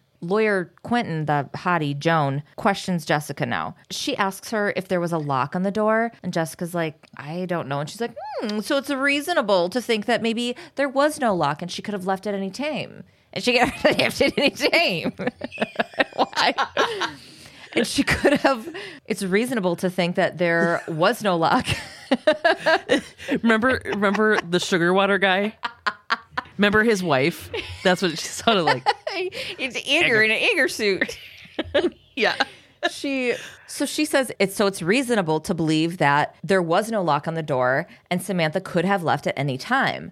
Cabot's like objection, like they object over and over to Yeah. each other. She then asks Jessica if she believed that Lang could clone a baby and she's like, "Yeah." And she's like, "Did you believe that the human race was going to die out if you guys weren't doing this shit?" And she's like, "Mhm." And do you believe that Samantha should have been punished for what she had done with your beliefs believing this? She's like, "Yeah, but not like that." And she's crying and stuff. Then this lawyer says, "Oh, okay. So you're just as responsible for Samantha's death as anyone." And Cabot's like, "Objection, fucked up." And Quentin's like, "Yeah, I'm done." Yeah, she's like withdrawn. Mm-hmm. Jessica admits that she had never seen Lang with any of the girls, including Samantha, but that's because when they saw Lang, they went by themselves. Mm-hmm. And then she's like, I I trusted him and I loved him. And I mean, this guy was kind of like the leader, the way they looked at him. Mm-hmm. So then Lang takes the stand and he's all pumped and bragging that he cloned a cat. And he believes he's close to cloning a human being. Cabot tells him that Dolly, the cloned sheep, only lived six years and cloned babies may be chronically sick or deformed. 1996 is when Dolly Yeah. happened. He's like, all medical visionaries have been vilified. And I'm like, you're the worst. Cabot asked him why he promised cloned babies to couples when he couldn't actually clone humans. And he's Yeah, like, she Well, I was actually offering them hope. I told them these were their cloned babies, but I, I was Yeah. giving them hope. So he basically said that he was going to give them other babies until he figured out how to clone their dead babies. Yeah. He And she was like, What were you going to tell, tell the parents when you had their actual baby? You'd be like, Calm down. Here's your clone baby. You have another child to think about. and I was like, Oh my God. Yeah. He still claims that the girls consented. How is it fucking consent when the parameters of what they consented to are lies? That's my question. Cabot goes, consent? Cool. Did Samantha consent to being locked in a room with no food or water? And then this is when the other lawyer gets to object. And Cabot's like, mm, withdrawn. Yeah. I literally wrote mm, withdrawn. I got four M's. How many do you have? I had five. Mm, withdrawn. See how that feels, bitch. What? Just the I'm like I wrote the same. I, we were one M away from us leaving our fucking human body shells, shooting into spaces, souls meeting. And becoming one and for eternity. smashing into each other like Captain Planet, and then another form would take place. Yeah. And it would be evil and inspiring. Instead of a king, you shall have a queen. Ah, okay. What is it? What is it? More powerful than the ocean. I'm sorry. It's from Lord of the Rings. Oh, okay. I was like, is that Little Mermaid? No. Um, Oh, well, that makes sense. so what Cabot's getting at is this is all about fucking money for this doctor. She goes after him again about Samantha fucking with his future plans and how he had a hand in making sure that she didn't fuck that up. She gets objectioned again and withdraws it. Stabler is silverback gorilla grinding to my pony in the gallery. He's so excited. He's like, yeah, yeah, yeah. Because he understands what these withdrawals are about. What? I have to read that the whole quote though. I know. Okay, I just have to do it. You just have to. Okay.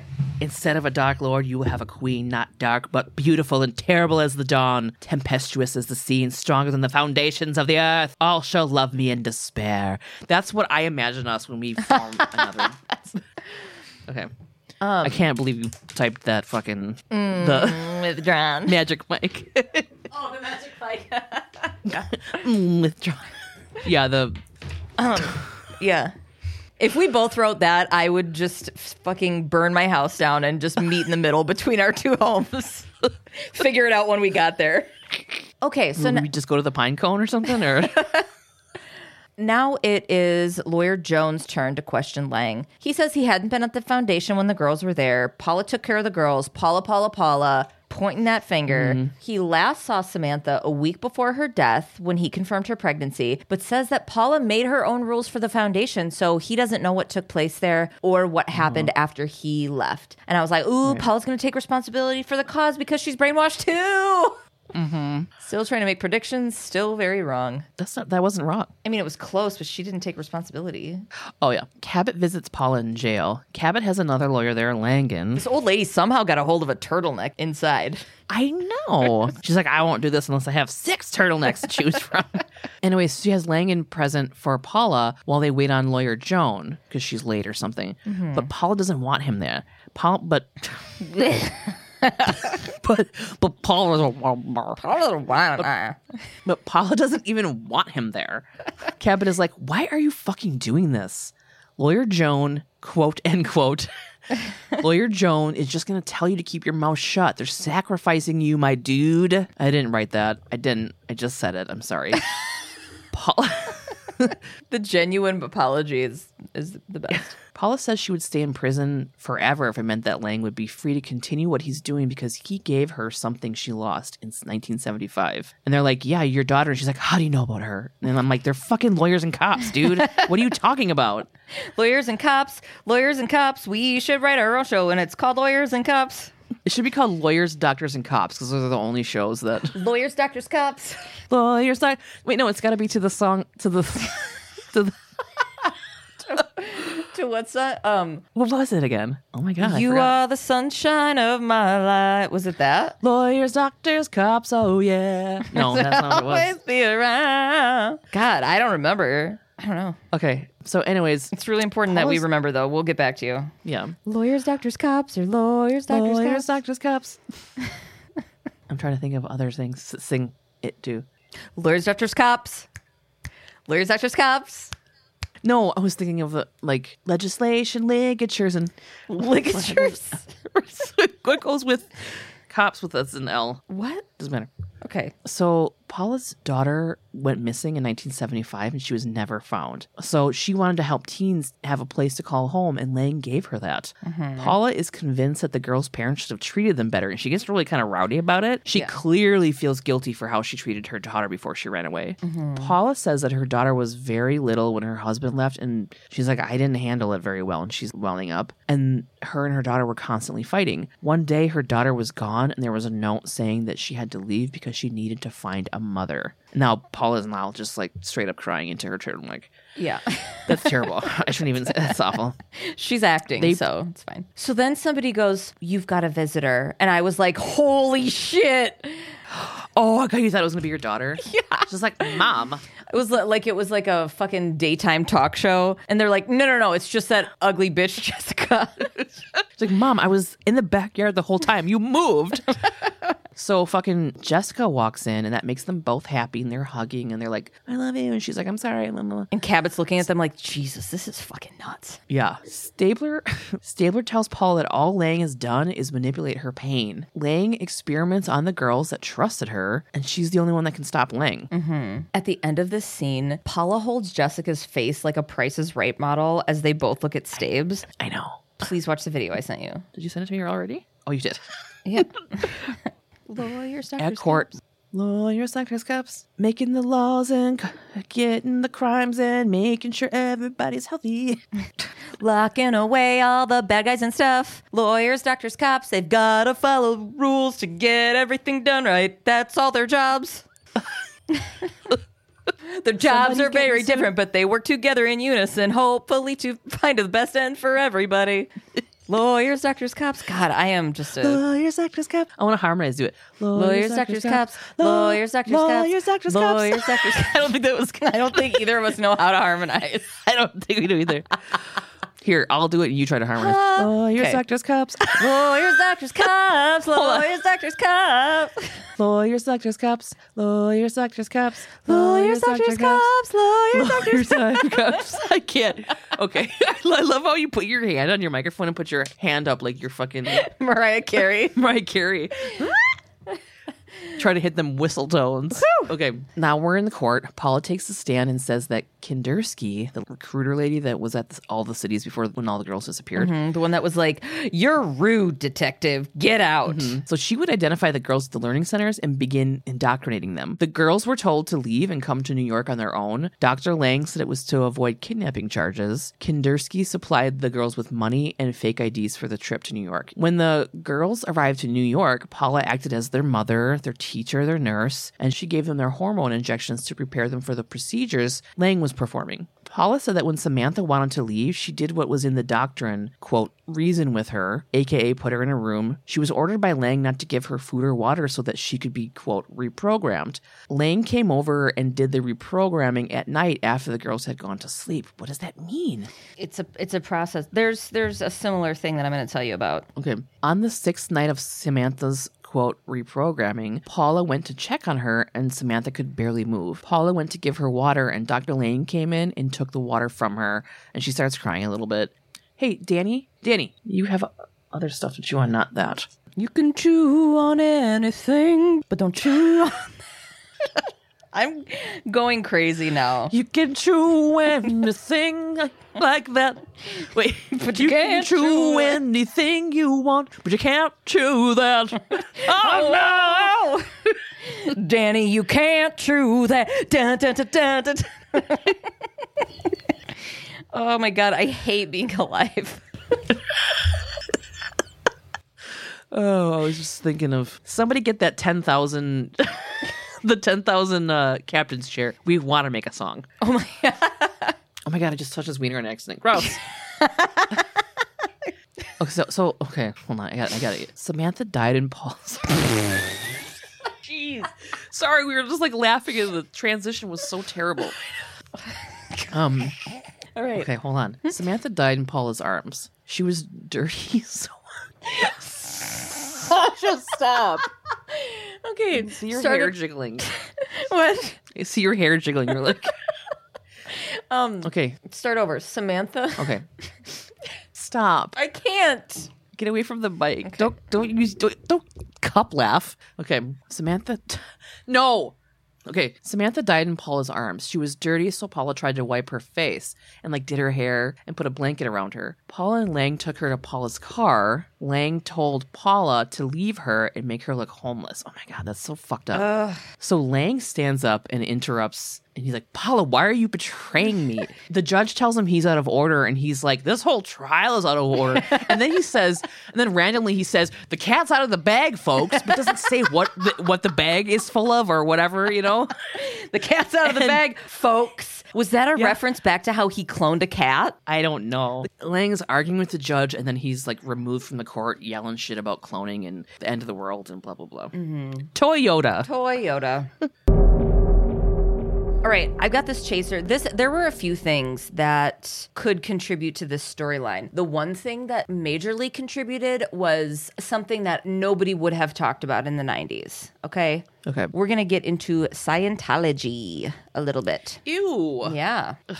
Lisa McPherson was born and raised in Dallas, Texas. When she was young, her older brother died by suicide, and not too many years later, her dad would follow. When Lisa was 18 years old, at the guidance of her employers, she joined the Church of Scientology. Her boss at her job was a Scientologist. If you're unfamiliar with Scientology, I could fucking bunny trail us to China talking about that shit. Basically, it's a religion made up by L. Ron Hubbard. He was a science fiction writer. This religion was made up in 1953, and they used to have way more secrets than they do now. It was very, what's it about? Like, that's what drew me to it so much when there started to be documentaries and people defecting and like publicly speaking about it and shit. Some of the most prominent Scientologists have left the church and speak out against it. I got into it especially hard after Leah Remini left, and she got really loud about it. Mm-hmm. I love her. She had that A and E Yeah. show, and after L. Ron Hubbard died in 1986, David Miscavige took over in leadership. And that guy's a fucking psycho. If you want to get lost in some shit, look up the disappearance of his wife. Still missing, totally off the grid, zero idea of where she is. Nobody knows where she is.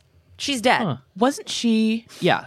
Wasn't what's her face? Leah. Leah? Remini. She was into sci- she was into Scientology before she even started acting, right? Even when she was a kid. Yeah, she was raised. was, right? She was raised in Scientology. Yeah, she wrote a book about it, which was really good. I read, uh, but she was raised in it, and then um, one of the things that got her in trouble, she started to be like getting in trouble for shit. They were at Tom Cruise's wedding or some shit, and she's like, "Hey, where the fuck is Shelly, Miscavige? Where's Dave's wife?" And everybody's like, "Shh." She's not here. And it's like, she, this is like the biggest wedding of Scientology. So that's fucking weird she's not here. And I'm going to keep asking questions about it. And everybody's like, mm she's just, she went somewhere else. She's working somewhere. She's doing something. And she's been missing for years and years now. What? Yep. There's no proof that she's alive. Where? Why would they kill her? Oh God, a myriad of reasons. I'm sure. If she she, was gonna like- di- like, if she was thinking about leaving Scientology, and David Miscavige is an abusive fucking dude. He punished a lot of his uh, people that worked directly for him with physical beatings and shit. So for it to not be his wife, you know, and it makes the church look bad. If she were to leave, like who knows? Who knows what Right. what they why she's missing. So Lisa McPherson got so into Scientology that she spent enormous amounts of money on taking courses, being audited, and just working her way toward quote going up the bridge, which is basically working to obtain spiritual perfection. When a Scientologist has reached that point, it's called going clear. Auditing also is a huge part of this process. It's wild. Okay, so the person being audited sits across from the auditor, somebody who's been trained to use this machine. It's called an electropsychometer. They call it an e meter. What this machine supposedly does is when the person being audited is holding onto the little handles, it reads their emotional state and this needle moves around. Mm-hmm. then they sit and talk about shit like an unlicensed therapy session, basically, until the emotional response to these things they're talking about doesn't register on the e meter. I totally thought you were gonna do Jim Jones. Just because they said that? No, no, no. Just wait until I get deeper because then you'll. Oh no, I was just. Mm-hmm. Go ahead. Yeah, because they did mention Jim Jones, but I'm sure that there's something in the future that's more Jim Jones. And if not, we'll eventually talk about him. Lisa, who had an unfortunate amount of experience struggling with her mental health, had spent tens and tens and tens of thousands of dollars just on audits alone. They can cost like a thousand dollars an hour for these audits. The church makes so much money on them because it's it's a required I gotta start a cult, man. yeah, it's a required part of moving up the bridge. And that not even the like to mention the cost of these courses. Also, Scientologists do not believe in psychiatric care. In fact, they mm-hmm. consider it a form of abuse. They do not take medication for mental health issues. Like, Psychiatry, That's all of that is right. bad. Remember that interview that Tom, Tom Cruise, Cruise? did with Matt Lauer and he called him glib? Yeah, and I was thinking about what's this, he was like giving what's her face shit for having I think it was it for taking Brooke medicine Shields. for yeah. It's like Yeah, it was a heated conversation. I'm sorry, can you even have postpartum? Right. Yeah. Uh, it was a mental health conversation talking about psychiatric care. Why Tom Cruise was weighing in on it, I have no fucking idea. But yeah, it's a very strong belief in Scientology. In 1994, Lisa moved from her hometown to live in Clearwater, Florida, which is basically Mecca for Scientologists. Mm, yeah, my parents lived right by there. Yeah. Everything she did was surrounded by the Scientology community. Her work, uh, she moved there with her work. So she wanted to be closer and be able to immerse herself in it more. In June of 1995, Lisa was struggling to work through what she thought was her emotional trauma. She was struggling with suicidal ideations and told her friend Susan Schoenberger, quote, I think I'm going crazy. She dove hard that summer into help from the church. On September 7th, 1995, Lisa was declared clear in a ceremony by David Miscavige himself, meaning that through Scientology and all of her hard work, she had rid herself of all fears, anxieties, and irrational thought. Those mental blocks were declared completely gone. When this happened, there was like a ceremony and everything. And when this happened, she said, This is more exciting than anything I've ever experienced. That was in September of 1995. By October, Lisa was struggling again. She called an old friend in Dallas, Kelly Davis, and suggested to Kelly that she was wanting to leave Scientology and would be moving back to Dallas. On November 15th, Lisa was at a trade show for work, but was behaving so strangely that a coworker took her back to Clearwater. Three days later, on November 18th, 1995, Lisa rear ended a boat on a trailer while driving her Jeep Grand Cherokee. It was very minor, little fender bender. The grill on Lisa's Jeep was slightly damaged. That's it. A frenzied Lisa went up to the other driver, put her hands on his shoulders, and asked, Where's the people? Where's the people? Police came to the accident and determined that it wasn't serious. As they were wrapping things up on the scene, Lisa stripped down completely naked and started walking down the street. When a paramedic asked her, "What are you doing? Like what's what's going on?" and she said, "I wanted people to think I was crazy because I need help. I just need someone to talk to." Yep. Lisa was transported to Morton Plant Hospital for a psychiatric evaluation. While at the hospital, doctors were discussing whether to have her Baker Acted, which California's 5150. In, in Florida, Baker Act is a 72 hour hold, Yeah. you know, to evaluate her mental state. Her behavior was robotic and distant. Mm-hmm. And so she was finally going to be able to maybe get some help outside of Scientology. Yeah. So this little accident happens, right? Lisa's boss had caught wind of the accident and found out that Lisa was at Morton Plant Hospital. She alerts the church, and 10 members of the church made their way to the hospital to surround Lisa. Joe Price, a clinical nurse specialist with a psychiatric background, was on duty and after a while was able to talk to Lisa privately where she told him she no longer needed help and would be signing herself out. Uh, nurse Price in an interview recalled thinking, quote, my God, this lady's a prisoner. So like these people show up, they come in, they talk to her for a while, and pretty soon she's like, oh, never mind. I'm just going to go with them. Yeah. I don't need help anymore. Thank you. So they took Lisa to the Fort Harrison Hotel. This is a building owned by the Church of Scientology. She was taken to room 174 and declared a type 3,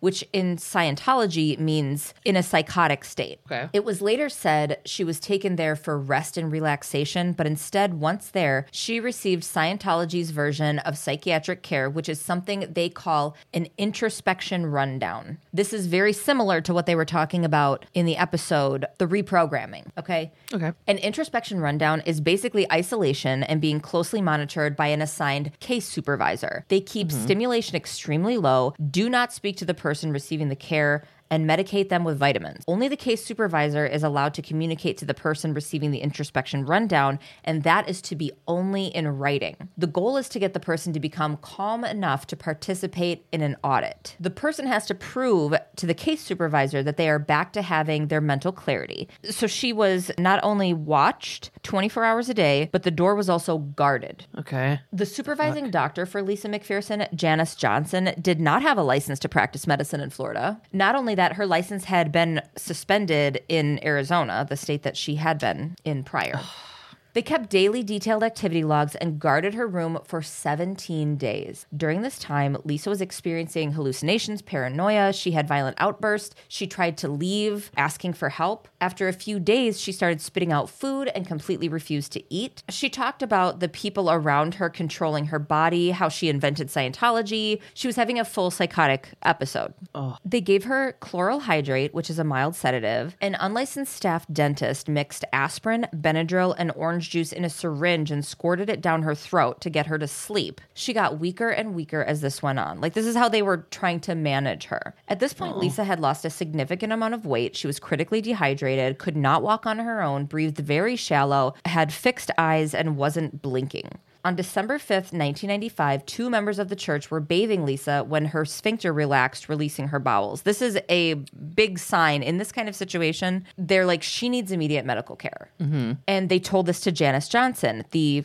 doctor that was monitoring, right? Uh-huh. Johnson came by two hours later to check on Lisa, and she determined that Lisa was severely dehydrated and possibly septic, which is the body's extreme response to infection. Right. Instead of taking her to the hospital that they signed her out of 17 days prior, which was five minutes away, they took her to a hospital in New Port Richey, about 45 minutes away. There were actually three other emergency rooms in between those hospitals, but at New Port Richey Hospital, Dr. David Minkoff, a Scientologist, was waiting. Okay. He had been prescribing her meds without having seen her. P.S. Oh my god. What the and fuck? so they had decided like this is the only option. She has to go to Dr. Minkoff. like the vitamins, you mean? Um, I think the hyd- hydrochloride, I think that mild sedative um, was a prescription. By the time they got to the hospital, Lisa was not breathing, had no pulse, and no heartbeat. Lisa was declared dead at 36. A police investigation into Lisa's death began the very next day. When cops went to room 174 at the Fort Harrison Hotel, they found it completely refurbished. It had a new king bed, which replaced the two queens that had been there prior and completely cleaned out. Wow. The Scientology shore story for Lisa's death, which shore story is just like cover story, was that everyone was aware of. Every single Scientologist was telling the same story. And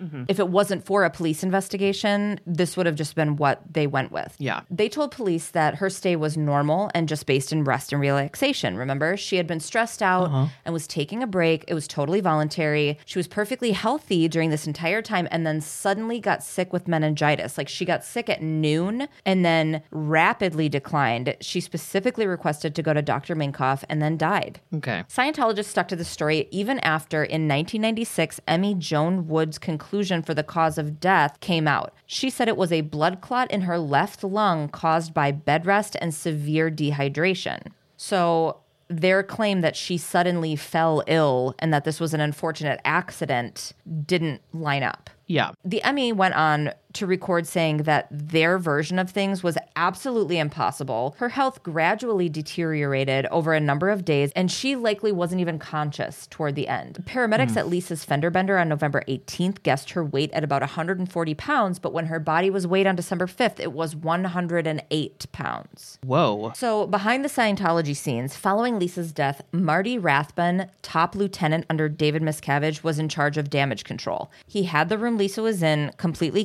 cleaned, replacing the beds, all of that. He sent the notes taken over the time Lisa was held to the LA headquarters to David Miscavige, all except for the last three days of notes. He ordered those to be shredded. So, this entire time that she's in room 174, meticulous notes are being kept. Everybody who's interacting with her are keeping notes on her behavior, what they're doing. They didn't have to turn this over until they were subpoenaed, of course, mm-hmm. but they have all of these notes. But the last three days of notes are gone. But how do we know that Marty ordered them to be shredded, right? Mm-hmm. He defected from the church in 2004 and has since come forward with damning information about the church, including Lisa's last days. Oh, shit. He has said it was, quote, a perfect storm of incompetence and irresponsibility within the church, and you couldn't justify that. So that's the only reason we knew that that was intentional. You know, all of that shit was intentional. And he's been called a liar, and I mean, they do a smear campaign on anybody who speaks out against them, you know? Of course. Um, Leah Remini is the devil to them. But yeah, Marty Rathbun has been, I mean, he was like the right hand man to fucking David Miscavige. So he hmm. knows Like everything. and has spilled all of it. Good. He's very into sharing the truth of the matter. Do they have like a deity they believe in? No, I mean it's L. Ron Hubbard, and you're really kind of like your own thing.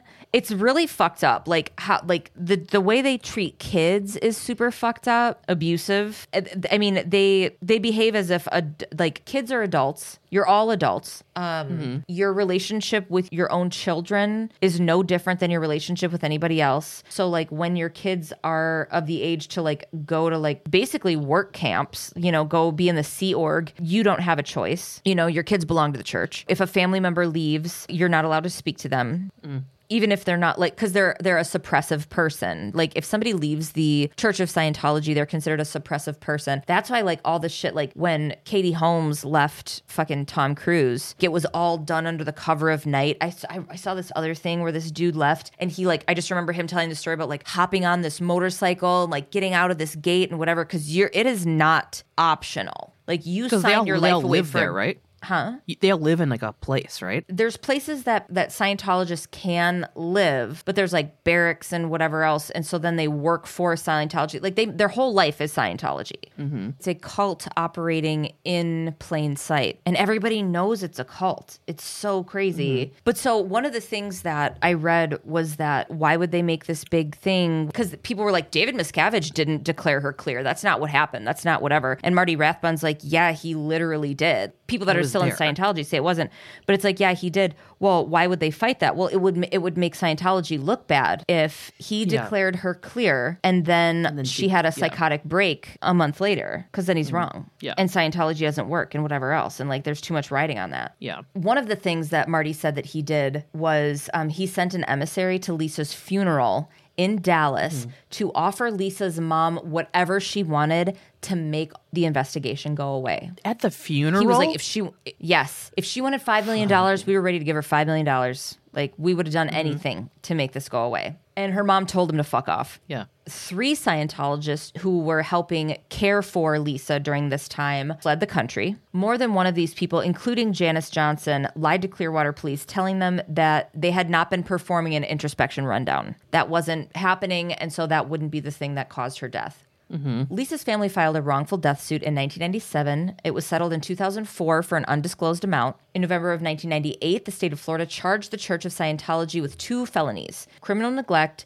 and practicing medicine without a license. Mm-hmm. In 2000, the charges were dropped because the ME changed her cause of death findings from undetermined to accident. okay, Because of this, the criminal charges were dropped. Prosecution didn't have a case if the ME called Lisa's death an accident. yeah, This is the same person who said that it's impossible that what they said happened happened but there's speculation that they because they're good at digging up dirt too that they that they threatened to ruin her in some way. That's how they operate. Yeah. they're fucking bullies and blackmailers. Hmm. So there was no criminal case. But i mean all they got out of it was the fucking civil case. Lisa's mom did. Overall scientology invested 30 million dollars in fighting this case. They had all the money in the world to fight having Lisa's blood on their hands, and they've n- never been held accountable. Scientology now makes prospective members sign what critics call the Lisa Clause, which absolves the cult of responsibility if they decide a parishioner needs an introspection rundown. So, hmm. but she had the same kind of stuff. She had fucking bug bites and stuff all over her. She had um, mm-hmm. just bruises all over her body from being held in this silent room. Well, next week. but I encourage anyone to just like read Leah Remini's book, fucking watch Going Clear. I think it was on HBO. Leah Remini did this A&E show after she left. I was so like when she left and she's like, "Hey, fuck Scientology." I was like, "Oh, I cannot fucking wait for this." yeah. It's so good. Okay. Next week, I gotta start saying it a little more down because after I've been noticing that after chasers, they're always really sad. Then I'm like, next week, you know, Yeah, or you could just do like a different kind of transition with it. Go, okay. Uh, I mean, I think it sounds fine. well, that's why I'm just gonna be like sort of neutral. Okay. Um, Next week. Hold on, next week. Next week we got season four episode. I almost did Inhale Robot, and I was like, I think we're past that now. It's so weird think that you so. did I think that. we should bring it back. I forgot. Oh my god! Never forget me. What what's coming next week besides me? Let's measure those balls.